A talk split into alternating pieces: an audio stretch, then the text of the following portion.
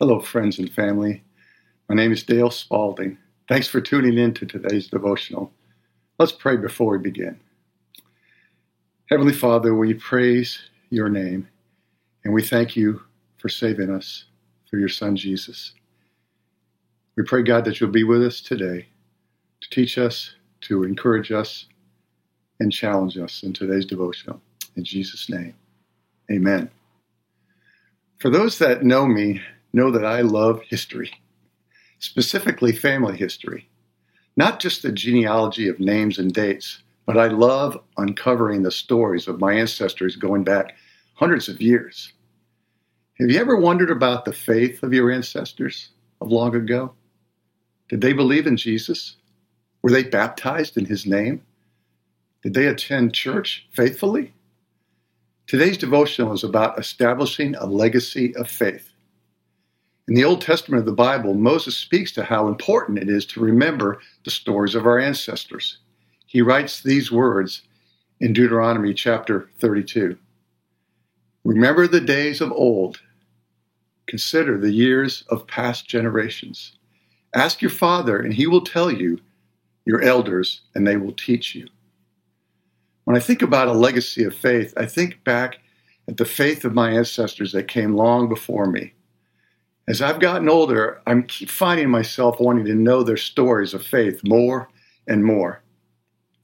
The New Testament also speaks to today's topic of a legacy of faith when the Apostle Paul writes the following to Timothy, who accompanied Paul on his missionary journeys. This is recorded in 2 Timothy chapter 1. He writes, I thank God, whom I serve with a clear conscience, as my ancestors did when I constantly remember you in my prayers night and day. Remembering your tears, I long to see you so that I might be filled with joy. I recall the sincere faith that first lived in your grandmother Lois and in your mother Eunice, and now I'm convinced is in you also. These remembering words from Paul are, are so important. He says how he remembers you in his prayers every day. He remembers your tears and how he remembers the faith of your grandmother and mother. That legacy of faith was important 2,000 years ago in the early church, so it should be important for us today as well. As I've researched my Spalding ancestors going way back to 1575, yes, 1575, and I've been so encouraged as I've discovered bits and pieces of evidence of the faith of my ancestors that came before me. Stories like these. My ninth great grandfather was Edward Spalding, and he lived in the town of Chelmsford in the Massachusetts Bay Colony. In 1655, he carried a letter by horseback to the Reverend John Fiske, who lived about 25 miles away. This letter contained an invitation for Reverend Fiske to become the first pastor in Chelmsford. He accepted, and he moved to Chelmsford to launch the first parish church in 1655, which my ninth great grandfather was part of. Edward Spalding's son, Andrew Spalding, born in 1652, was my eighth great grandfather, and he was a deacon at that first parish church. And his son, Andrew Spalding Jr., born in 1678, who was also my seventh great grandfather, was also a deacon at that church too. Then in 1727, his son, Deacon Andrew Spalding III, my seventh great uncle, was one of 18 men who signed a covenant to plant the Second Church of Christ in Westford, Massachusetts. I am so blessed to know the legacy of faith of these ancestors of mine from over 300 years ago. I think about them a lot, and I look forward to seeing them in heaven someday. In Psalm 78, the Bible says this about passing on a legacy of faith to our children I will declare wise sayings, I will speak mysteries from the past, things we have heard and known that our ancestors have passed down to us. We will not hide them from our children but will tell a future generation the praiseworthy acts of the Lord, his might, and the wondrous works he's performed. When I think about this scripture, I'm reminded of my fifth great grandmother, Sarah Spalding. Sarah was the wife of my fifth great grandfather, Captain Benjamin Spalding, who served in the American Revolution with the New Hampshire militia. Sarah was a strong woman of faith. Here's what Sarah wrote on the flyleaf of the family Bible in September 1796 to her younger son, William Spalding, who was 15 at the time. As you hear these words penned by my fifth great grandmother, Sarah, you can gain a glimpse into her deep faith in Christ. Here's what she wrote William, my child, I feel myself on the borders of the grave and of eternity. When I look back at life, I lament. When I look forward on eternity, I tremble. My principal concern in this world is for my children. I trust I have given up myself for them, for God, and God's will for Christ's sake forgive me and accept of you. I thought to have written and left my advice on many points that when I am dead, I may yet speak and advise you. I thought again that all I could advise was in the Bible. I have therefore desired Mr. Ainsworth to take some money that is my own and present you with God's Word, with my charge for you to read it daily and strive to understand it. Remember, when you read this, that I cannot speak to you from the grave or from the eternal world. But if I could, I should charge you to give up yourself to God in His holy covenant. Live daily by faith and repentance and obedience.